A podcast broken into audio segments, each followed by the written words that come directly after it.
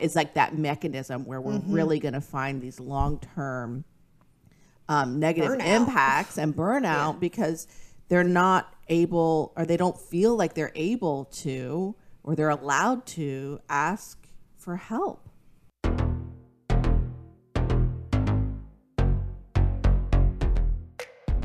Welcome to Attached, podcast about the loved ones we're attached to and the good, the bad, and the ugly advice about those relationships that maybe we shouldn't be so attached to. We here at Attached want to share ways to enhance your relationships and debunk all of that bad relationship advice, all of it, using science. I'm Dr. Patricia Roberson out of the University of Tennessee. I'm Dr. Jacob Priest from the University of Iowa. And I'm Dr. Sarah Woods at UT Southwestern Medical Center. Yeehaw, go Klondike bars. Today, Jacob will bring us something mysterious in pop and culture. Then, in the academic deep dive, we're going to discuss the academic article by default how mothers and different sex dual earner couples account for inequalities in pandemic parenting. I'm fully expecting this one to send me into a tailspin. And then, in good or bad advice, probably much needed after this academic deep dive. We're going to discuss an article posted by Jake Turbin on Twitter about ways to decide if a new therapist is the one for you. If you have any advice that you'd like us to talk about, send it to us. You can email us at attachedpodcast at gmail.com, tweet us, Facebook us, Instagram us, because that's how we use those phrases. All at attached podcast, or go to attachedpodcast.com and send us a message there. Also, we are on YouTube, as I'm sure you all know. So please smash that YouTube subscribe button and also the subscribe button on this podcast that you're listening to right now.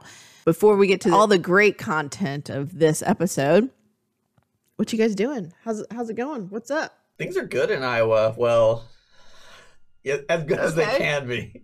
You know, you know, there's oh, still Okay. there's still a pandemic, and our governor, our university president, they like to pretend like there's not one. But setting all of those massive death and destruction aside, Oh, those things. those things.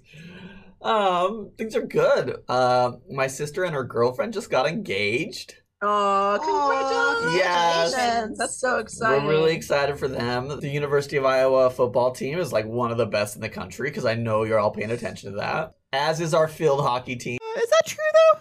Is that true? Yeah, it's totally true. What are they ranking right now? What are they We're ranking? like ranked number two. oh, behind. Uh, well, after this week, because Alabama lost, probably behind Georgia. Oh, oh. Just That's asking. It was a setup. Oh wait, wait. Oh, I a see. I, I forget that somebody's uh, And she under fell for alumnus.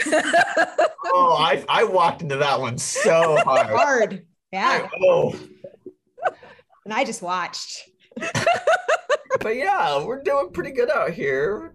Leaves, I mean, this is a really beautiful time in Iowa because the fall, there's tons of trees, the leaves are turning. the- Mm. Everything Weather- smells like pumpkin spice. yes, and it's basically like uh, autumn wonderland. I don't know if there's a song about that, but there should be. There's definitely not. But you can write it. Pumpkin spice, everything nice. I love it. Sounds amazing. Sounds very dreamlike. It is. I mean, that's why, again, you should all move to Iowa. That's what I'm just saying. Remember how this is like a running advertisement for Iowa? Yeah, yeah, hopefully, hopefully we'll get people that believe in public health before you move here. But I think that's a nationwide issue. So I don't know if that's unique to Iowa. You're talking to people who live in both Texas and Tennessee. yeah, So it's like the trifecta of really bad, COVID. bad Yeah. like public health decisions. Sarah Woods, how's it going? Pretty good. It's not fall here. Uh, we're still in the 90s. Um, I mean, it's the calendar says it's fall, but it is still very lovely out. I have been lately reading book five of Harry Potter with my daughter. Yes, we last ended on book four a few years ago, and she pressed pause in the last Yeah. chapter or two because she knew what was coming and it was just too much. And to be fair, she probably was too young. And so we have since finished that, and she decided she wanted to try book five. So we're taking it slow, but it's really fun to read these books um, like for somebody else. Right? I've already read Oh, the story, yeah. so um, she asks lots of really good, interesting questions that make me wonder. Like I was older, obviously, when these books came out, much older, um, but uh, she helps me sort of see and think about it through like a different different ideas and different things she's curious about, and it's really fun. Um, and I've gotten really good at voices of these Oh my characters. gosh, look at you. We have a Hidden- sound. bragging. Feels Hidden like- talent. No, you sure can't. Hermione. That's Hermione, are you there? sure. She surely is not. Uh, it- no, no. It has been a lot of fun. Amazing. Uh, uh, amazing. Yeah, we need to jump back into the Harry Potter ones. We did a pause after book two, so.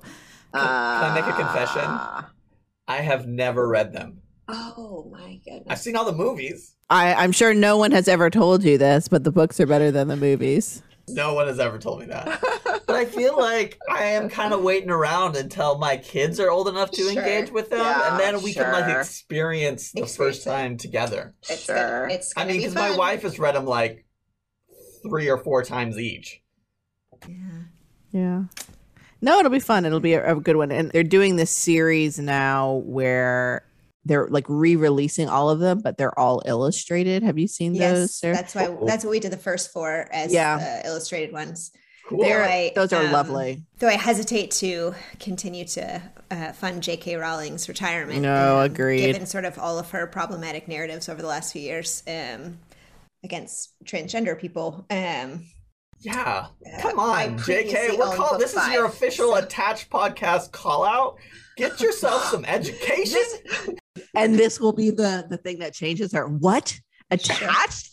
Said something? our our DMs are open. We will talk you through this. We'll, we'll listen to you, but we'll also present with you the knowledge we have, and we'll push you, we'll challenge you until you'll come back out Wow. and it's actually a really good invitation, Jacob. I really hope she takes you Yeah. Because I am th- I know that she'll hear this.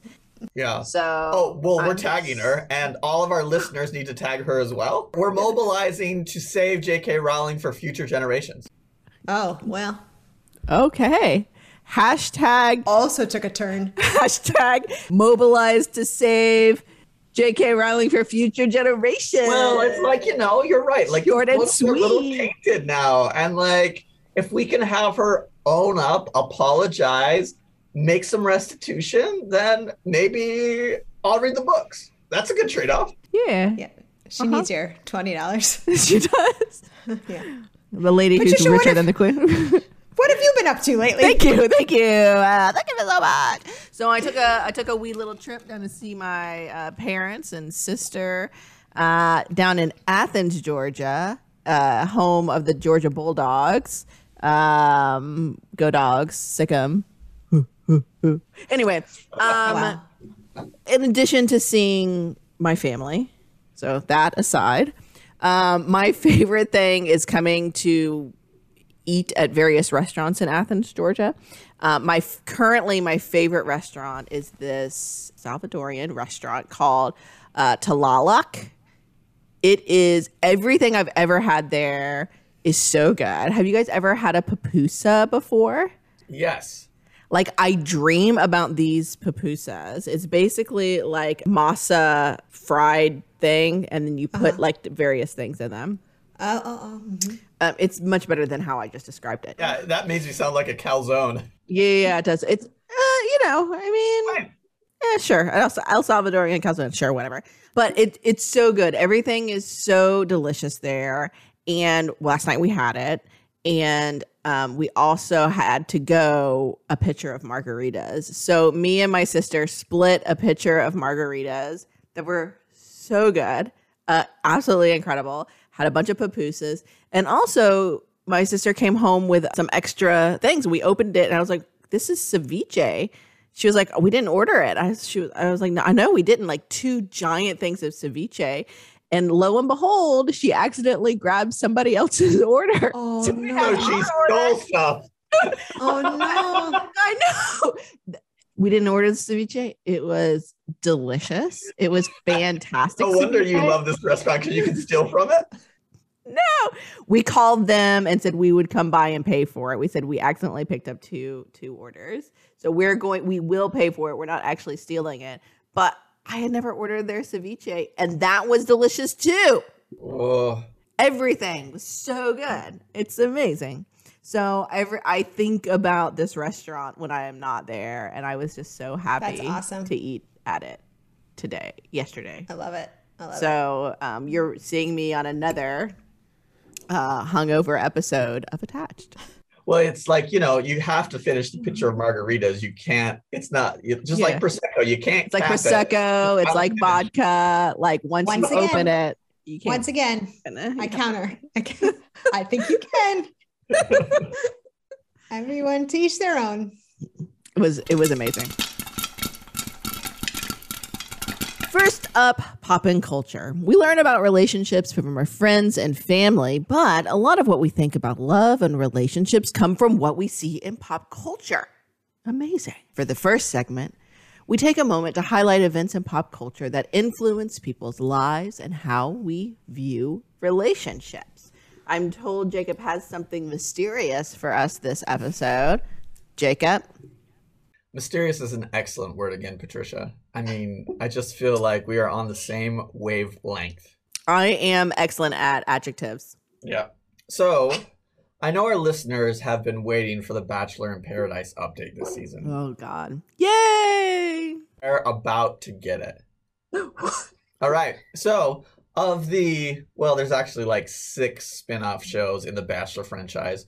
Which one, this is the mysterious question, which one do you think produces the most quote unquote successful couples?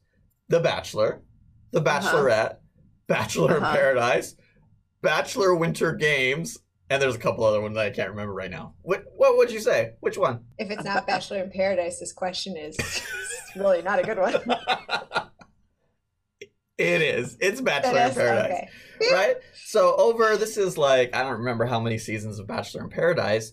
They've had more couples who've stayed together long term, gotten married, or had kids together. Oh wow. Um, so that was the, just to check in. That was the mysterious part of it. Was yeah, the, that's the serious part. was Did- the mul- that mysterious? You would have Yeah, thought like, oh, oh yeah. well, of course it's yeah. And I had always been thinking about it too, like which one. Yeah, that's we what I figured. it. you know, like I think we're gonna set one one of these parts aside is the fact that they actually spend time with people in Bachelor in Paradise as opposed to like the Bachelor Bachelorette, where you get like maybe like eight hours of one-on-one time with the person before you're supposed to propose to them. But setting that aside, what I've noticed about the couples in Bachelor in Paradise this season, I think is something that we need to remember when formulating relationships. Okay. So the ones that actually have stayed together, because you we you know I know the updates after the season ends. We look to see which couples are still together Totally, because of totally. course, Yeah. um, it's it's interesting to know, and this is across seasons. The ones that stay together aren't necessarily the ones who just had smooth sailing all through the month long formulating relationships. Right? They're gonna have Okay. times when there's things that test their relationship, that stress their relationship. And what do these couples do differently? They figure out a way to um, work through the conflict to build a foundation where, like, if hard things come about, we can work together to figure them out to move forward. I think that there's this narrative frequently that the most important thing to do is to choose the right person. And if you choose the right person, it's going to be conflict free. It's going to be smooth sailing. And if you just have enough options, like, you know, the bachelor or bachelorette, like there's 30 eligible suitors and I just got to figure out which one, if I pick the right one, then our relationship's going to be great. I think it is important that you choose wisely in relationships, but part of that choice isn't an absence of conflict. It's about how you work through conflict, how you communicate Sure. through the tension, through the difficulties, through the stress. Now, granted, in Bachelor in Paradise, this is in hyperdrive, right? They're sitting on a beach in Mexico for a month, and the drama is mostly fabricated, But still, uh, if you compare the differences in the shows, that process still plays out. Those who are able to navigate conflict in ways that bring them closer together, that build a foundation of trust, communication, connection, tend to stay together long term. So we're talking healthy conflict resolution, not Yes. like screaming, name calling, hitting, emotional abuse type stuff.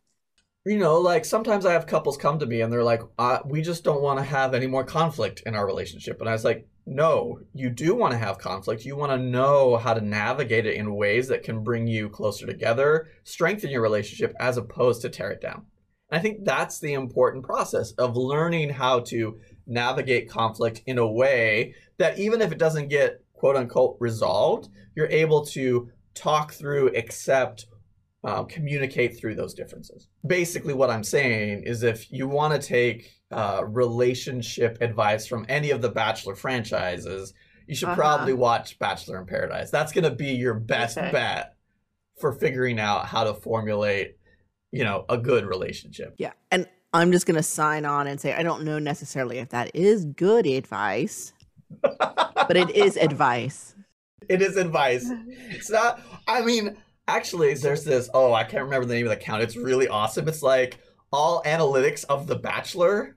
We have Yeah. to tag him for this episode, and I would love it if she would create a thing that shows like the level of successful couples compared between franchises, and then I would have the data to back that up, Patricia. Like I know that in my head count just because of the couples that me and my wife follow on Instagram because we're real cool. Yeah. Um, but Totally.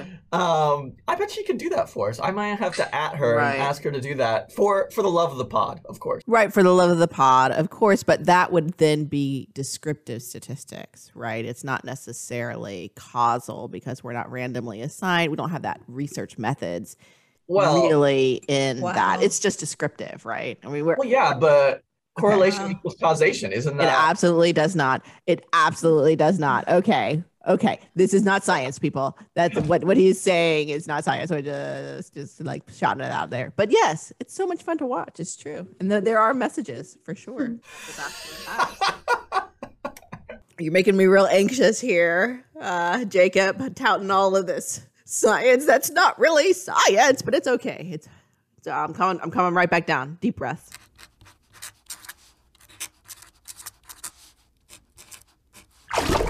Now we're going to move to our academic deep dive segment and talk about a new paper titled By Default How Mothers in Different Sex Dual Earner Couples Account for Inequalities in Pandemic Parenting. Written by doctors Jessica Calarco, Emily Meanwell, Elizabeth Anderson, and Amelia Knopf at Indiana University, right next to Iowa, Jacob. Is it? Re- right next to you. Look at this Is it? Midwestern. oh, it's vibe. not. oh, Like, I don't know we actually. got we got Iowa, then we got Illinois, Illinois. then we got Indiana. like, come on now. Oh, really? You're 100% right. Yeah, yeah, yeah. Indiana's east of Illinois. Um, I'm pretty sure that's how you pronounce it. Yeah, somebody went to school in Indiana. If I'm, know. if I'm correct, Patricia. And I lived in Illinois. I immediately, I did correct myself. Like I immediately figured it out. Recently published in the Journal of Socius, these authors explore how couples explain the disproportionate amount of child care moms have provided during the pandemic. As we've talked about before on Attached, COVID 19 has had a huge impact on family life. While fathers initially became more involved in parenting, research has shown that this actually decreased as COVID 19 continued, so that the family impact was especially felt by moms who became largely responsible for the additional childcare that parents of young kids needed while schools and daycares were closed, or even managing online schools when online schools were open. Research has since shown that this greater childcare burden has negatively impacted mothers' jobs, relationships, and mental health. On top of this, millions of moms in the US reduced their work hours or left the workforce entirely in order to take care of their children. And few of these women have gone back to work, even though schools and daycare have largely reopened. And that is kind of a whole other body of research about the lifetime earnings of women and these families because of the, those those changes in jobs. So the authors of this paper particularly explore how parents in different sex dual earners so we're not talking about those people where the moms have uh, left the workforce how those couples justify this unequal child care arrangement. Um, sarah what can you tell us about how these authors explored moms reasonings for doing more than their fair share yeah, this is a really interesting study. I've been waiting for the results of this one actually because uh, the first author had shared on Twitter a few different times that they had recruited uh, participants from this longitudinal study that they already had ongoing of families with young kids to track some of how COVID impacted these families. So this is one of the papers. Um, I think maybe the first that's come out of this this COVID focus of this project. Uh, this one is specific to qualitative interviews that they did. Mm-hmm. So they interviewed 55 moms who were in as you just described, Patricia, different sex couples where both partners were employed pre pandemic. Um, so some of that changed during the course of COVID, um, but pre-pandemic they were dual earner. Oh, I understand. okay. Who completed at least one survey and interview in this longitudinal study? So either April, May 2020 or January, February 2021, because um, they've had a few waves of this project. About 85% of the sample was white. Uh, Two thirds were full time employed pre-pandemic, um, which is they are they describe that their sample aligns with this Monroe County, Indiana, where they're sampling from, sort of specifically, but obviously as as we can sort of name later also affects some of maybe how we generalize how we understand how this could be happening in other areas of the country for other kinds of couples etc but all moms in the sample all 55 had at least one child that was under the age of two. Mm. these are families with young kids. Half of them also had older kids like preschool to teens and they also, uh, although fewer dads participated in the project, they have surveys and interviews from 14 dads in these couples to also explore uh, whether some of what the dads explained about how parenting evolved during COVID aligns and or supports mom's explanations for this. So, first, what they did is they looked at mom's survey questions about how much time each partner spent in childcare, how the pandemic disrupted normal work arrangements, childcare arrangements, typical days during their pandemic, these different survey questions to locate any changes in parenting arrangements that happened during COVID 19. They also sort of talk about COVID 19 pandemic in past tense, um, which oh. is, I guess, sort of interesting. Which, I, I, mean, publications happen at one point in time, so maybe that makes sense. It's raging where I am. so, um, and uh, they wanted to first determine whether at any point during COVID, essentially, moms perceived they were doing a disproportionate share of childcare. Yeah. And so they analyzed these interviews, these qualitative interviews that they did to these moms about how parenting parenting um, evolved during the pandemic. And what they found was that unequal parenting was really common. So, almost 80% of moms that they interviewed reported they did a disproportionate share of parenting for at least part of the pandemic and two thirds of the sample maintained that unequal arrangement throughout COVID. So through it was something that they continued. Although one in four said that moms and dads shared childcare equally, um, only 11% said that dads were primarily responsible. So when they looked at dads' responses of how these couples divided their parenting time, it aligned with moms. So it wasn't just that moms were saying we're overburdened or we are taking on most of this. Dads were saying the same thing. So what they were looking for was how did they justify this? Like what we know from research broadly is not only did moms take on more of this childcare, but we also know that it had negative impacts, right, on their, as you described, Patricia, on their health, on their mental health, their well being, their relationships with their partners, their career trajectory. It, it impacted every sort of conceivable area of mom's life. So, how are they justifying this unequal parenting arrangement? So, moms who were the primary parent described that their uneven share of pandemic parenting was justified, even though it had these negative effects, because it was first practical. So, what they were um, talking about was these structural conditions that made their staying home make the most sense A lot of this was because dads were primary breadwinners pre pandemic. Mm. So they described their own paid work as less valuable than dads because they earned less pre pandemic. We already know that there's um, broadly gender division in number of paid work hours and women's earnings in the workplace. Uh, so that was true for these moms. So it just was practical. It made sense that they took on the childcare role. They also talked about moms were more often laid off during the pandemic or more likely to work remote. That's not unique to this sample either. That's also true broadly. Um, but because they were doing more of that remote work, or if they were part time pre pandemic, um, that also meant they got insurance through dad's employment. So that was another sort of structural reason why it was just mm. practical. It made sense that moms take on more of the parenting. But what was really interesting is that when they were describing this sort of reasoning, it also meant that they felt less like they could ask dads for more help. So not only were they taking it more on, and there was these structural reasons for why that was the case, but there was different times during this trajectory of COVID where some of these dads were also working remote or off part time or yeah. could have taken more time but didn't. Um, and they were describing it as just practical for them to do so based on these pre-pandemic um, I, am going to call them sort of disparities gender-based disparities yeah. in employment right so, the other big factor that they found, the other big theme that they found was that moms described these arrangements as natural. So, this is where they describe cultural conditions, so these gendered norms and stereotypes about women's roles as caregivers. So, mm. this cultural value, for example, of being a stay at home mom, they sort of couched it like now I've been laid off, but now I have the opportunity. It's a good thing for my family, it's beneficial for all of us for me to be able to spend time with the kids even though we can see in this sample and in other bigger picture samples, it wasn't beneficial for moms. Right. They justified it as this is sort of natural. This is this is there's value to my being at home. It's good for my children.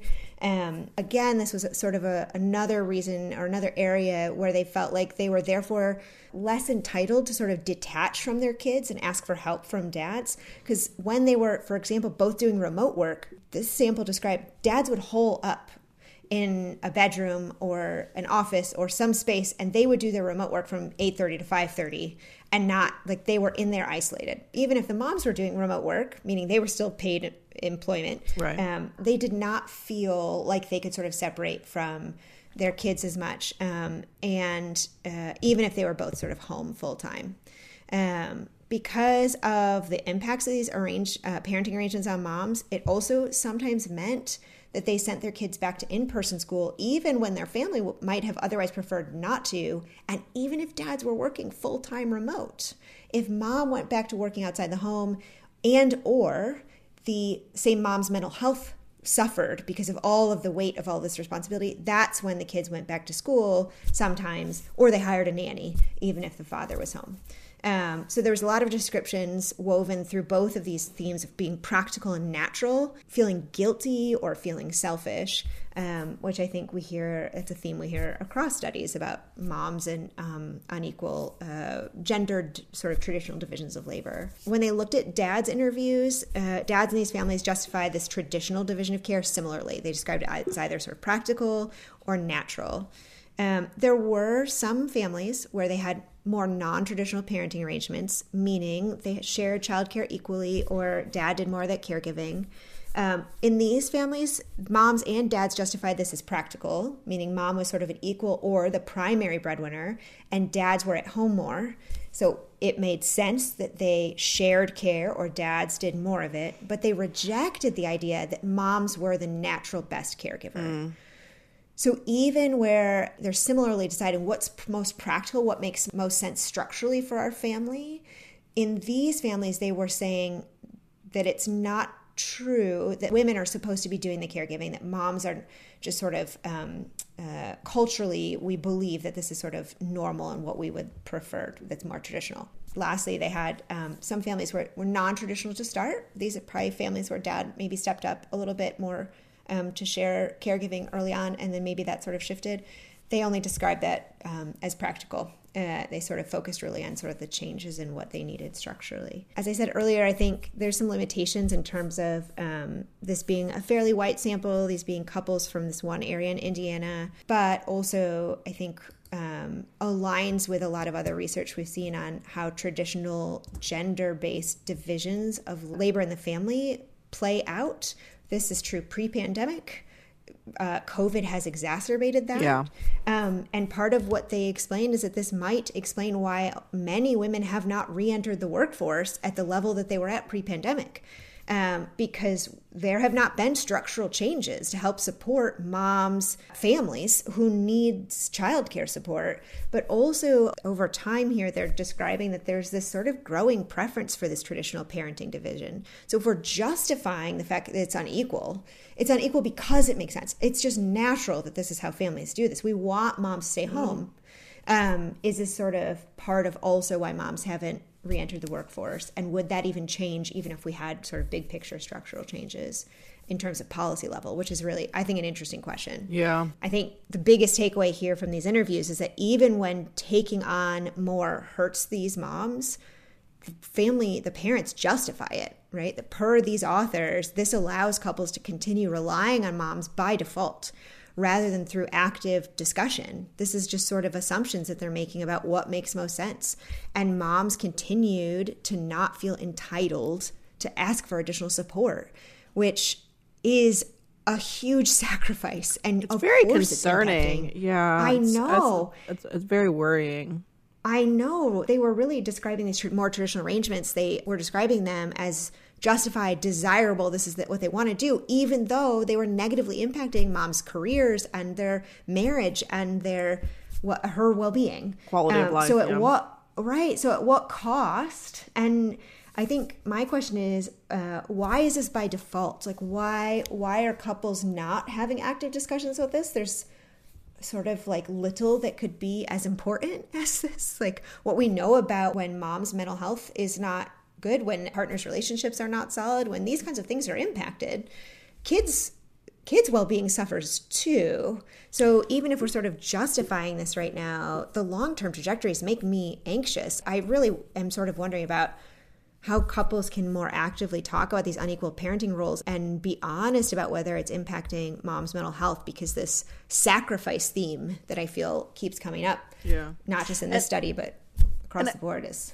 Yeah, certainly the mental health thing is, is concerning. There is uh, enormous bodies of literature saying that mom's mental health, in particularly, is is directly linked to child well being outcomes. I wonder what this will look like in a couple of years, um, because you know they do talk about it as if the pandemic was in the past, but we're still very much feeling the pandemic. Schools are still closed down for quarantining, even if their kids are in schools. I don't know if we've seen the full effect of the pandemic, is what I'm saying on these. I think we're in the middle of it still. Yeah, a hundred percent. And I also think, you know, the the lack of conversations around it in the beginning, for me, anecdotally makes sense because we were all rushed so quickly into this. We had to make these kind of um, very, very quick decisions because for us, it was one day over the weekend and then everything was shut down, right? So these decisions had to be made very quickly, but those decisions were a year and a half ago, right? So it seems like those very knee jerk quick decisions stayed, didn't really have much of a conversation Or around evolved towards becoming more, traditional. gendered. You're right. You're Yeah. right. Yeah. That has been my private practice for the last three months. With I the was wondering the about that. majority of couples that I'm seeing is having these conversations around how they have organized their labor, and also Mm-hmm. how gender, parenting, those societal and cultural and structural issues are Mm-hmm. infused into that. And it's tough. You know, I don't have a huge practice, but this article resonates with a lot of the women um, in, you know, different sex couples that I work with. And it's hard. It's it's a struggle. Yeah, because it's um you're having to challenge, or rather, sort of you're up against structural challenges, right? That we have little control over uh, gender divisions Right. and how we pay women and how we get health insurance in this country. And uh, I mean, those sorts of things you're not fighting at a couple level. When they're describing them as practical, it makes Yeah. total sense to me. Those are real life considerations. You need health insurance for your family, and if you get it through dad because dad is a primary breadwinner or uh, working full time or ho- whatever that looks like. That's a real life consideration, And it makes But that- sense. yeah. Yep, Go- that natural piece, that cultural piece, is where I think there's a real battle here, potentially Yeah. at the couple level. I've seen these dudes and these couples using that almost sometimes as a narrative to also I'm stressed out, but because I'm working and my job's important, in some ways I can opt out of this and I can expect you to take more on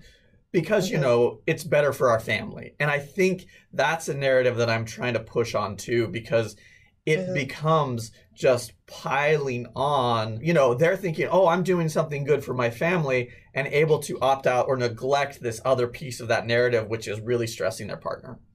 Right. There are many things that are worrying about uh, these themes. But one thing that is particularly concerning is these women not feeling like they can ask for help. Like Right. cultural, structural things are in place, these cultural narratives are in place, but at the granular level, it's meaning that these women don't feel like they can just ask for help. Like they can't ask for, hey, can you um, help me with this so I can go take a shower, or help me with this so I can go do whatever. Um, which of course is not an ideal situation. You know, your partner would be able to like see that. But that to me is like that mechanism where we're really going to find these long term um, negative Burnout. impacts and burnout because they're not able or they don't feel like they're able to or they're allowed to ask for help. Well, and I think you hit on the structural change that needs to happen right there, Yeah. right? It's women are expected to ask for help when in fact that should Yeah. be on the men of these different sex couples to be attuned, to be informed, to be responsive and to push against to use some of that privilege that they get structurally to push against this narrative and to shift it. But unfortunately, often the Mm. easier route is just to replicate it. Yeah, of course. It's easier. You don't have to do as much work. It's easy to go with the flow, 100%. Which might be what these women are experiencing too. It's in the moment, perhaps, easier to take on this burden.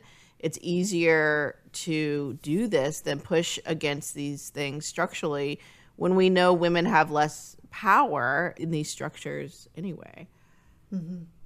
In the moment, it feels easier, but long term, it's certainly is not.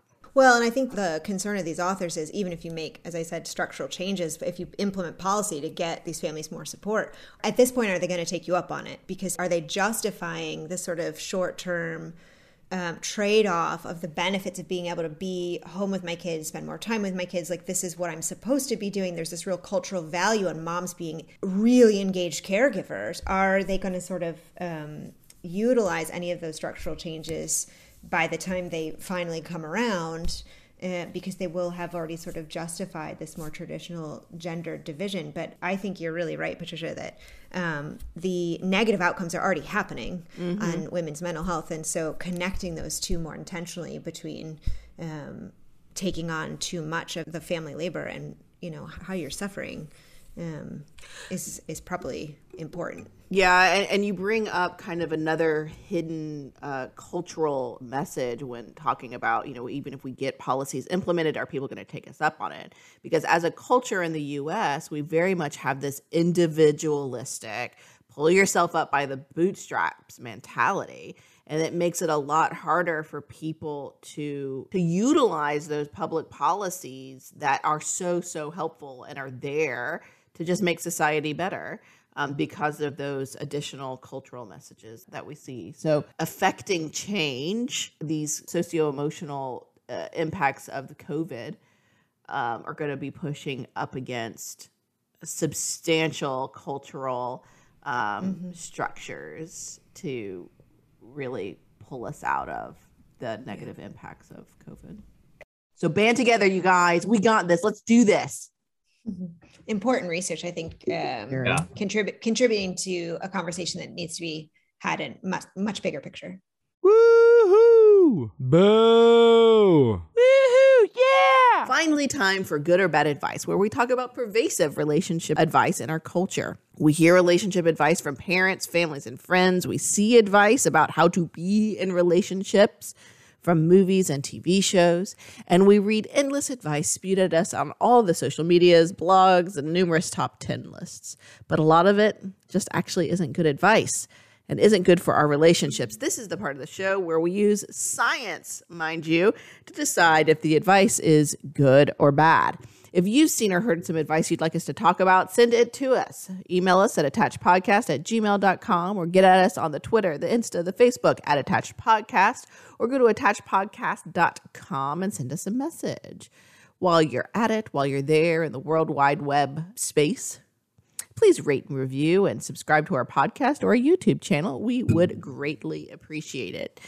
As I alluded to at the beginning of this episode, our good or bad advice kind of miraculously uh, streams uh, nicely from the academic deep dive segment. So on Twitter, um, a, a, while back, uh, Jack Turban, uh, a medical doctor, posted a really great article by Self Magazine, authored by uh, Dr. Jessi Gold, titled 12 questions to ask your new therapist before you decide if they are the one. Um, there are 12 of these. We are not going to go through all 12, uh, but we're going to go through a couple. Are you guys ready? Yeah, but I feel like you've tainted it already for me because like I've got to say all of this is good advice because you said it was an excellent article. So hopefully I don't disagree, Patricia. I feel like my anxiety is already up. I'm so sorry that I influenced your anxiety. I did not mean to do that. Um, uh, well, it's really I, Sarah I, and her face because I know, like, if I say something and then Sarah's just gonna come in and be like, "Wham!" I feel like I'm just triangled all the time. Mm. Oh God, I'm so sorry Aww, that you feel that way. Jacob. For Jacob. You want to talk about like coping with anxiety? Is that what you uh-huh. want to talk about this episode? No, I have my own therapist for that.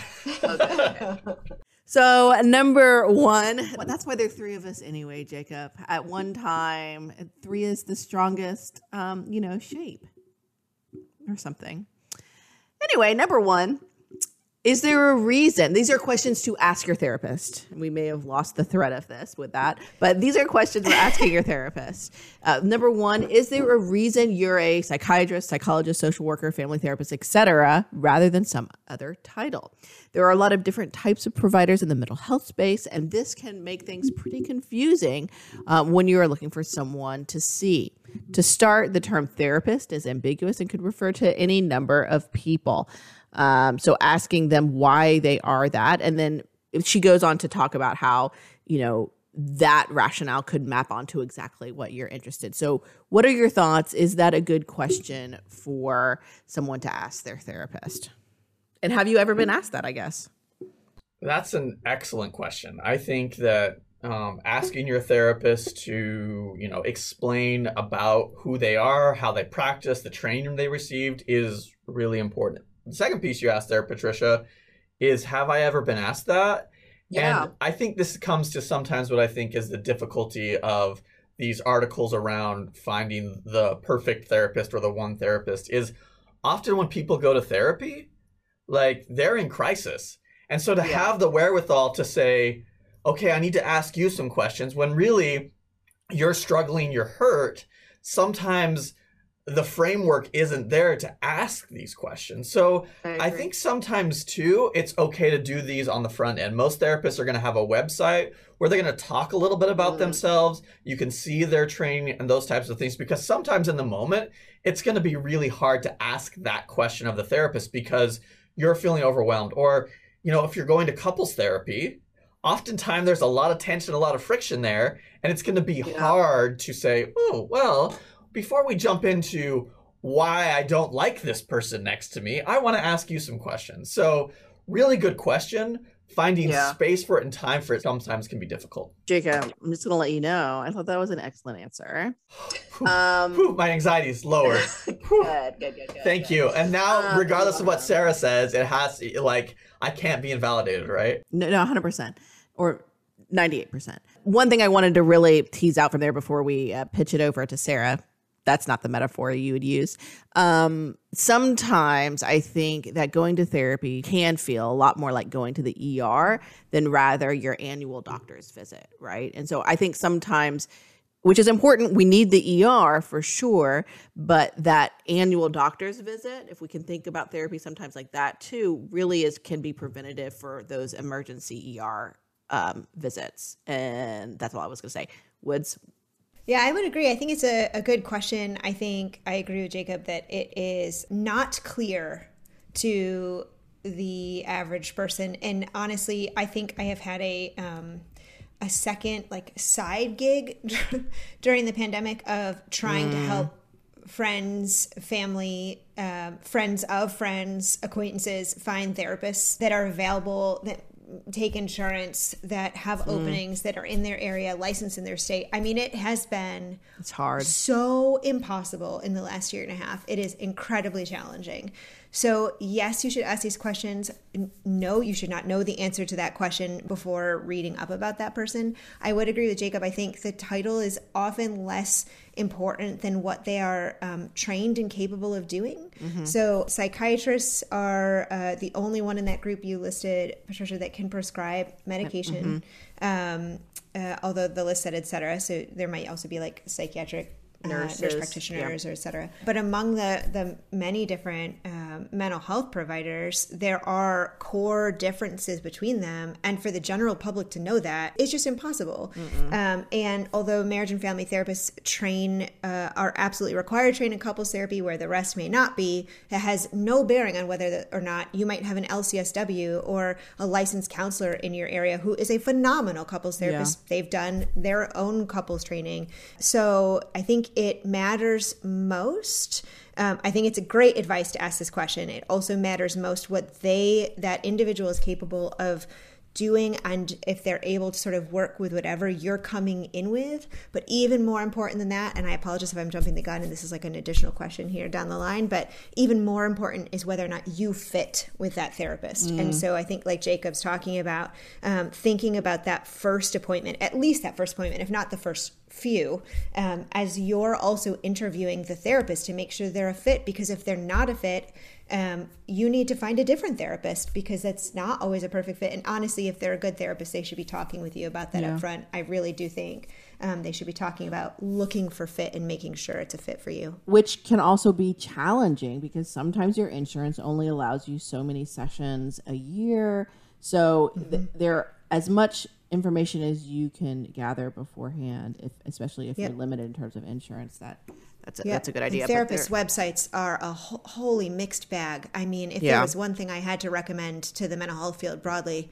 one of them would definitely be please clean up your website. If I, a licensed mental health provider who has been doing this for years, cannot decipher on your website what the hell it is you do or whether or not you're seeing patients, I, nobody can figure it out. It mean it's a nightmare. um, just clean up your websites yeah. because people are desperate and they find you and they don't know what you are doing. Yeah. Yep. So, in general, good advice, and also something that you could do ahead of time if the therapist website is good. All right, moving to the next one, um, we're going to skip ahead to three. If you have so many patients, how do I know you'll be focused on and care about me individually? Is this a good question? And have you been asked it before? So I don't have a very big practice, and I'm kind of transparent about that. So uh, yeah. I don't get asked that. But I think it is an excellent question, right? Therapists can get burnt out too. Therapists yeah. uh, need structures, especially now. Yeah, in place to help them cope and deal. And I think it's okay. You know, you're not asking your therapist like, "So, tell me about your therapist," but you know, of saying like, "Hey, I know you've got a lot going on. Do you have the capacity to help me?" Because I think what that does is also puts responsibility on the therapist to not just be a passive agent. I think too though, like we're talking again like this role of the person looking for therapy being the one that's kind of gatekeeping the therapeutic relationship, it also yeah. needs to come the other way. Right? If the therapist should be aware that if they can't take on any more clients that they shouldn't mm-hmm. right? That they should say hey i don't have any more space whether that's time or whether that's just emotional capacity. But here are some recommendations of people that you can go to who i know are accepting new patients right? I think that's on the therapist. I also think too like sarah said for question one therapists should be transparent about this conversation. If therapy is going to be effective you need to think this is a good fit and what do you need from me to know that this is going to be a good fit right you know i kind of feel like this is written as these are the 12 questions you're going to take in But this is a bi-directional thing. The therapist, if they are trained Mhm. well, should be asking you about this. Should be bringing Mhm. up in each first session I have with couples, clients, individuals, whoever. I'm going to say like, for this to be effective, we need to make sure this is a good fit. And what do you need to know from me to know this is a good fit? Are there any questions you want to ask? Is there anything? So, creating that space for clients to ask these questions is also indicative of a good fit for therapy, I think, anyway. So, good advice. Also, it's not just you have all of this responsibility as a person seeking therapy. The therapist, should therapist. also be taking on this responsibility. I think if you are feeling the need to ask this question, it is good advice to ask this question. Yeah. Um, meaning the therapist's job is to create enough safety in that space in therapy that you trust them and that you feel that they are fully present to you every time you meet with them. So it should theoretically never be a question about whether or not your therapist is focused on you and whether or not they care about you because you should, in building that trusting relationship and feeling like they are safe to be working with and like it's a fit, you should be part of that is that you should feel that they care about you and that they um, have your best interest at heart and that they're really, really present. If you are thinking to yourself, I'm not really sure that you're focused on me enough, or you sort of feel like you're distracted, or do you have too much on your plate? If you're feeling that, I think it's good advice to ask that out loud with your therapist if you feel comfortable and safe enough to do that, of course, because if I had a client that was feeling like that, I would absolutely want to know that because there's something that needs to be adjusted there because otherwise you're wasting your time if this is something that you're worried about that that's a question that needs to be asked. I've not been asked this question. I have been asked very rarely some version of uh, do you sort of only care about me because you're getting paid to do this? Um, which i think tends to um, say a little bit about maybe the, the person's anxiety about um, being in therapy and about maybe this sort of same question about will, will you actually care about me? sort of t- testing that. Yeah. um, and uh, that's also a relevant question if that comes up for somebody Yeah, absolutely. This author kind of, and echoing what you're saying, also kind of talks about her training and how they're trained to multitask and trained to do that type of um, work, which um, I thought was an interesting um, response that it's part of your training that I had not heard before. And, and I don't think I got that a- training, a psychiatrist. yeah yeah yeah well that would that would make sense so i think Yeah. um, physicians are uh, trained to skills. multitask. Yeah. Yeah, uh, there's a lot of details in the healthcare system that require that, but their job should still to be able to be fully present in the Right. therapy room, Right. which I would guess she also is saying she's able to do. yeah. Yeah, absolutely. So, a good question we're thinking, uh, especially if you're feeling that. I think it's a good question. The next one um, I liked because I think it's a lot of anxiety that people have initially. So, skipping ahead to number nine, if I spot you in line at the grocery store, what should I do? Um, and she goes on to talk about how um, she you know won't acknowledge you unless you acknowledge her first and she'll you know to, to trust that you you'll you have to make the first um, move i'm curious if you guys have ever been asked this and what your thoughts are about if this is a good question or not So I think it's a good question. Also, I think it's something that the therapist can take onus and responsibility for. When I was a therapist in training, I didn't do this once, and then I ran into a teenager who I was working with the whole family, and that teenager never came back because they saw me, they didn't know what to do. I'm sure I reacted poorly, and I was like, "Oh." And so since that time, I have conversations. I like the city I practice in isn't like millions and millions of people in this city. So the odds are we're going to see each other at some point. And so I'm pretty explicit about, hey, let me tell you a little bit about confidentiality. I walk them through all of the more like reporting issues that are present there too. But then I say, hey, what we talk about in here is confidential, and our relationship that we have is confidential. I'm not going to out you as one of my clients. So, in other words, if we're walking around the farmer's market and you see me, and I see you, I'm not going to say anything to you. If you want to come up to me, if you want to say hi to me, if you want to have a conversation with me, I'm open to that. Right? I'm not going to go into details there. And if you bring up, like, oh, hey, I got to follow up on this, that's not the space for that. Um, Yeah. And I'm probably not going to introduce you to the people I'm with. I'm just going to say, hey, how's it going? Nice to see you. And then we're going to move forward. Right. And if you have something you want to circle back on, or if you would rather, you know, if you would rather just have me ignore you, let's be open with that too. But again, I think that's important to bring up if your therapist doesn't, because depending on where you live, in all likelihood, it might happen. And hopefully, the therapist, again, is taking responsibility to communicate that. Good advice. Good question. Yeah. Woods. Also agree. Good advice. Good question. Also agree that the therapist should be naming this in first session uh, as part of confidentiality. This happens all the time. You don't need to be in small town Iowa to have this happen. I work in uh, downtown Dallas and live nowhere near there and have definitely still encountered patients in places in between.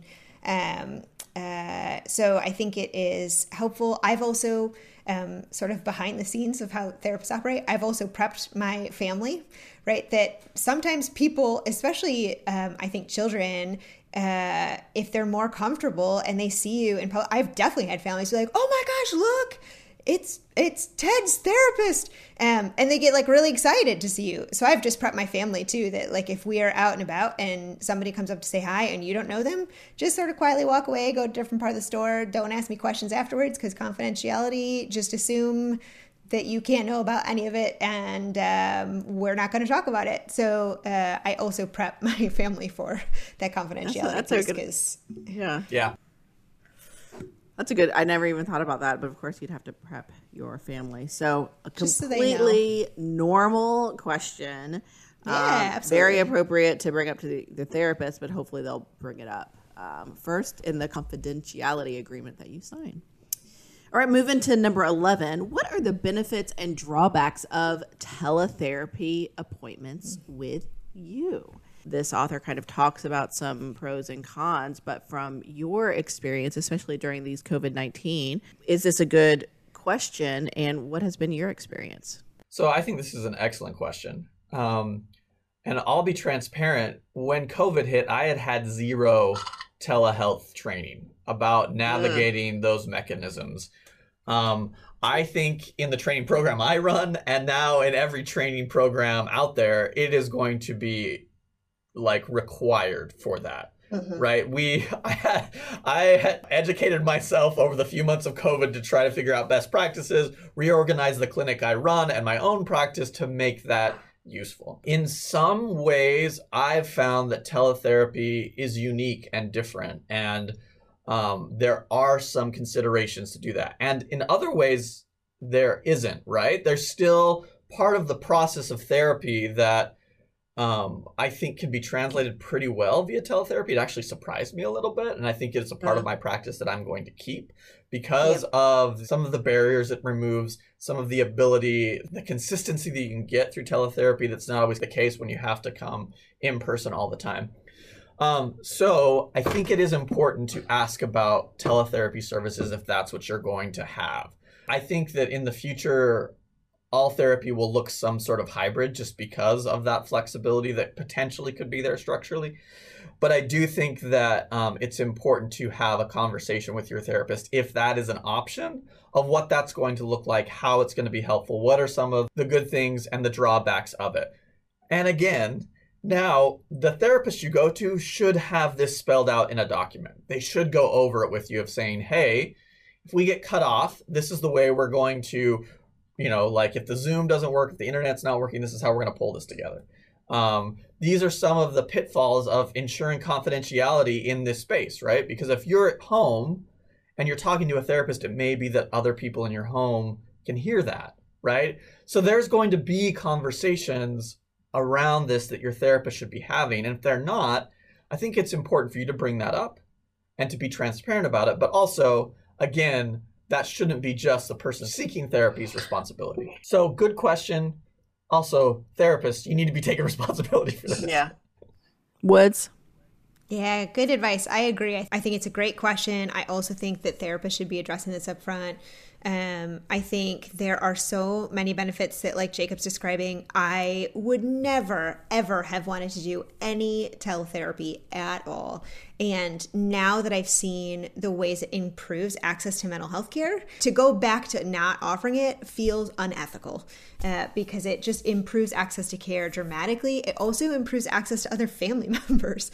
Um, and patients have been so open and so vulnerable in ways that I was not prepared for and expecting at the beginning. And part of that, I think, was COVID stress, but I think it was mostly that they are in their own safe place. They're in their own home, they feel comfortable there. There's none of that preparation of getting dressed and driving to the clinic and sort of getting all set up to right check in and be in a foreign space that's not yours and the office wait and all of that stuff you're just turn on your computer or pick up the phone and you're just able to have a conversation where you are. So I think one of the important considerations that I talk with patients about upfront every single time that I talk with them is are you currently in a space that is confidential and private and safe enough to be able to have this conversation today? And occasionally we have somebody that says, actually, can you call me back in five minutes?